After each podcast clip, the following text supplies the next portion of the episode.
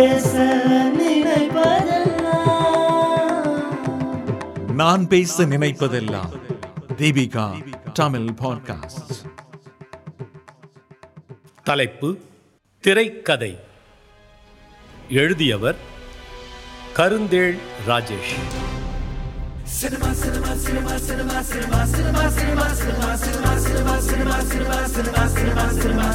MGR Sivaji Charu NTR Rajkumar இவங்க இருந்த cinema cinema இது போல் இது போல் வருமா வருமா வருமா திரைப்படத்துறையில் இருக்கும் வெவ்வேறு பிரிவுகளையும் அவற்றில் இளைஞர்களுக்கு இருக்கும் வாய்ப்புகளையும் அத்துறையில் மிளிர்ந்த மறக்க முடியாத ஜாம்பவான்களையும் பற்றி பார்க்க துவங்கியிருக்கிறோம். திரைக்கதை. திரைக்கதை என்றால் என்ன என்பதை பார்ப்பதற்கு முன்னர் கதைக்கும் திரைக்கதைக்கும் உள்ள வேறுபாட்டை கவனிக்க வேண்டும்.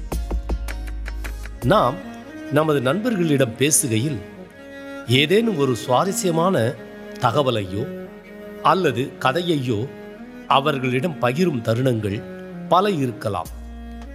இந்த தருணங்களில் நாம் சொல்லும் கதை நன்றாக இருக்கிறதா இல்லையா என்பதை அவர்களின் முகபாவங்கள் காட்டிக் கொடுத்துவிடும். கதை நன்றாக இருந்தால் அவர்களின் பாராட்டும் கதை மோசமாக இருந்தால் அவர்களின் அலட்சியமும் நாம் சொல்லும் கதை எப்படிப்பட்டது என்பதை நமக்கு புரிய வைக்கும்.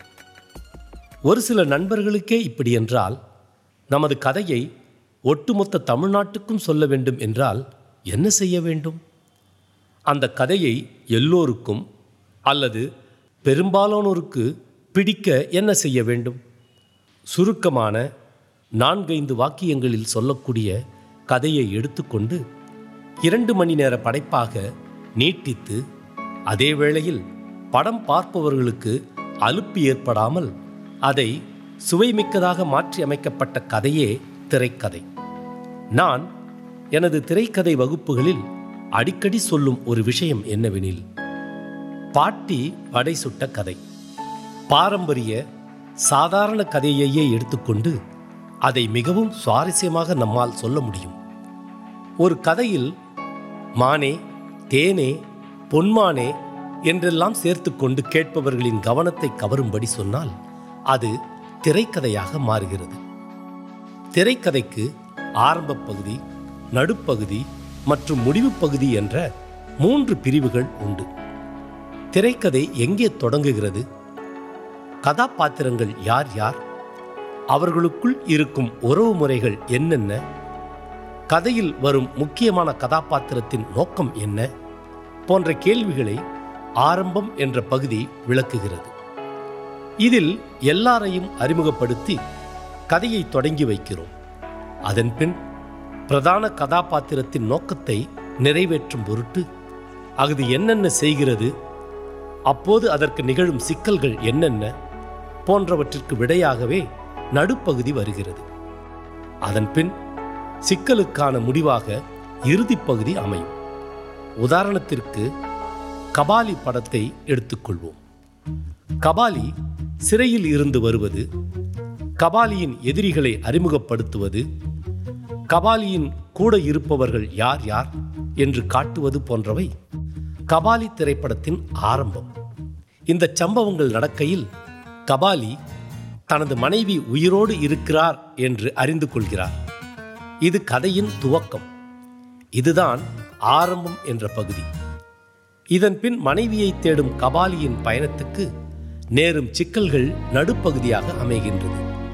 இங்கேதான் தனக்கு ஒரு மகள் இருப்பதாகவும் கபாலி அறிந்து கொள்கிறார். இறுதியில் குடும்பத்துடன் ஒன்று சேர்ந்த கபாலி எதிரிகளை என்ன செய்கிறார் என்பது இறுதிப் பகுதி. இப்படி உங்களுக்கு தெரிந்த எந்த படமாக இருந்தாலும் அவற்றை ஆரம்பம் நடுப்பகுதி மற்றும் முடிவு என்னும் முப்பிரிவுகளாக பிரிக்க முடியும். இனிமேல் நீங்கள் பார்க்கும் படங்களை இப்படி பிரிக்க முடியுமா என்று யோசித்துப் பாருங்கள். அப்படி தெளிவாக செய்ய முடிந்தது என்றால் திரைக்கதை ஆசிரியருக்கான முதல் ஆரம்ப வகுப்பில் தேர்ச்சி அடைந்து விட்டீர்கள் எனலாம். திரைக்கதை ஏன் எழுத வேண்டும்? திரைக்கதையின் அவசியம் என்ன? நமக்கு ஒரு படம் பிடிக்கிறதா இல்லையா என்பதை திரைக்கதைத்தான் பெரும்பாலும் முடிவு செய்கிறது. திரைப்படம் பார்க்கச் செல்கிறோம். படம் பார்க்கையிலேயே மிகவும் அலுப்பாக உணர்கிறோம். வெறுத்து போய் திரும்பி வருகிறோம். என்ன காரணம்?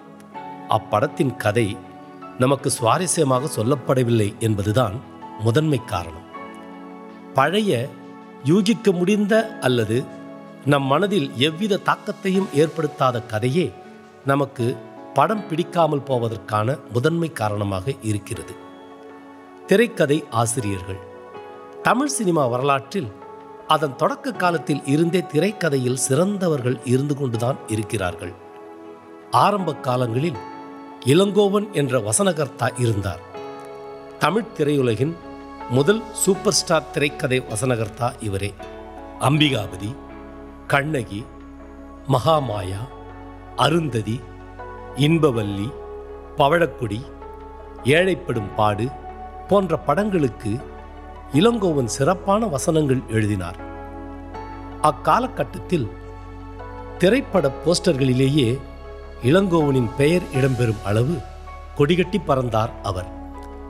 தியாகராஜ பாகவதர் உள்ளிட்ட பல திரை நட்சத்திரங்களின் வெற்றிக்கு காரணமாக இருந்தவர் அவர்.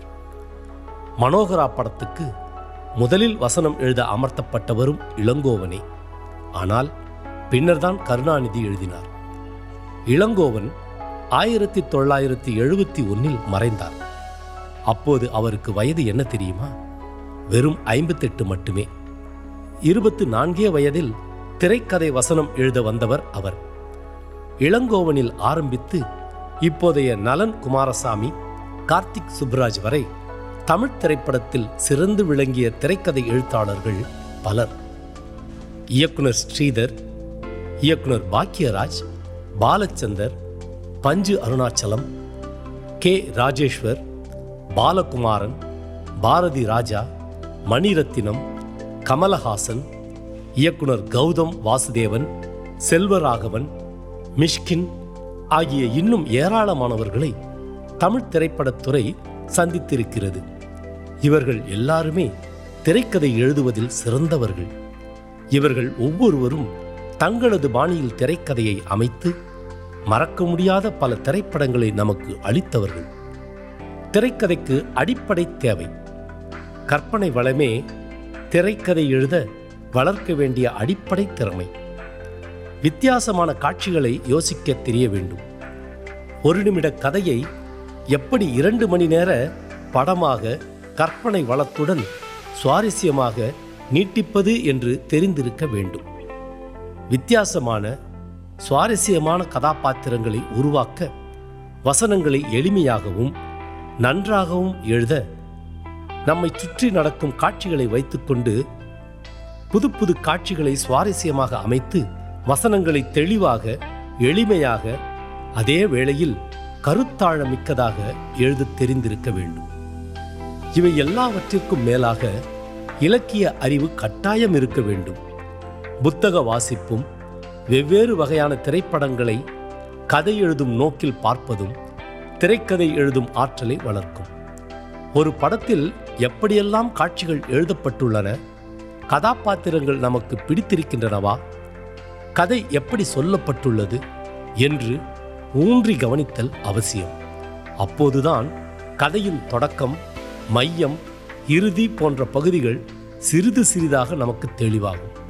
அதன்பின் நாம் நம் மனதில் இருக்கும் கதையை விரிவாக எழுதி பார்க்க இயலும். முடிந்தவரை அன்றாடம் பல இதழ்களையும் நூல்களையும் வாசிக்க வேண்டும்.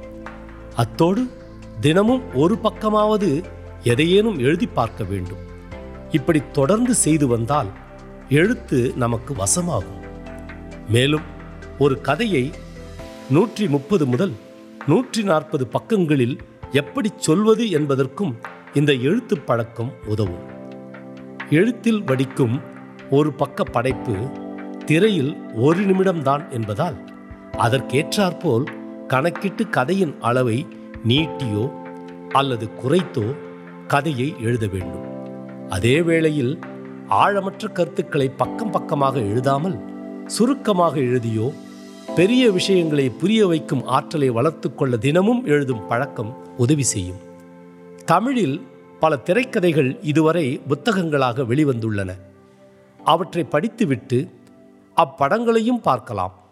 அதற்கு பின் ஹாலிவுட் படங்கள் பார்க்கலாம். ஹாலிவுட் திரைக்கதைகளை இணையம் மூலம் படிக்கலாம். ஒப்பிடலாம். இப்படி தொடர்ந்து செய்து வந்தால் திரைக்கதை எழுதும் கலை ஓரளவுக்கு பிடிபட்டுவிடும். தமிழில் திரைப்படங்களுக்கு கதை பஞ்சம் இருந்து கொண்டேதான் இருக்கிறது. பல்வேறு பின்னணிகள் இன்னும் படமாக்கப்படவே இல்லை. எனவே புதிய வித்தியாசமான கதைகளில் ஒன்று திரைக்கதையாக எழுதப்பட்டால் அவசியம் அது படமாக்கப்படுவதற்கான அதிக வாய்ப்புகளை கொண்டிருக்கிறது. மௌனி கரிச்சான் குஞ்சி Aadhavan T Janakiraman K. Narayanan Sundar Ramasamy Charu Nivedita S. Ramakrishnan Jeyamohan அழகிய பெரியவன் ஜி. நாகராசன் பா. சிங்காரம் மனோஜ் போன்ற எழுத்தாளர் கூட்டமே இலக்கிய உலகில் இருக்கிறது. இவர்களில் ஒரு சிலரை படித்தாலேயே பல்வேறு கதைகள் கிடைக்கும். பல புதிய திரைக்கதைகளை அவர்களின் படைப்புகளை மையமாக வைத்து எழுதலாம். திரைக்கதை எழுதுவதுதான் மிகவும் படைப்பாற்றல் மிக்க பிற துறையினரின் பெரும் உதவிகள் இல்லாமல் நாம செய்யக்கூடிய வேலை. தமிழுக்கு அவசியம் பல நல்ல திரைக்கதைகள். எனவே திரைக்கதை எழுத்தாளர்கள் பலரும் வர வேண்டும் என விரும்புகிறேன். நன்றி.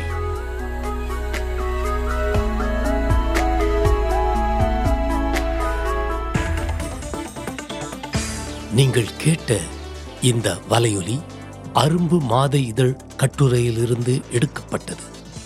வாங்கி படிப்பீர் அரும்பு மாத இதழ்.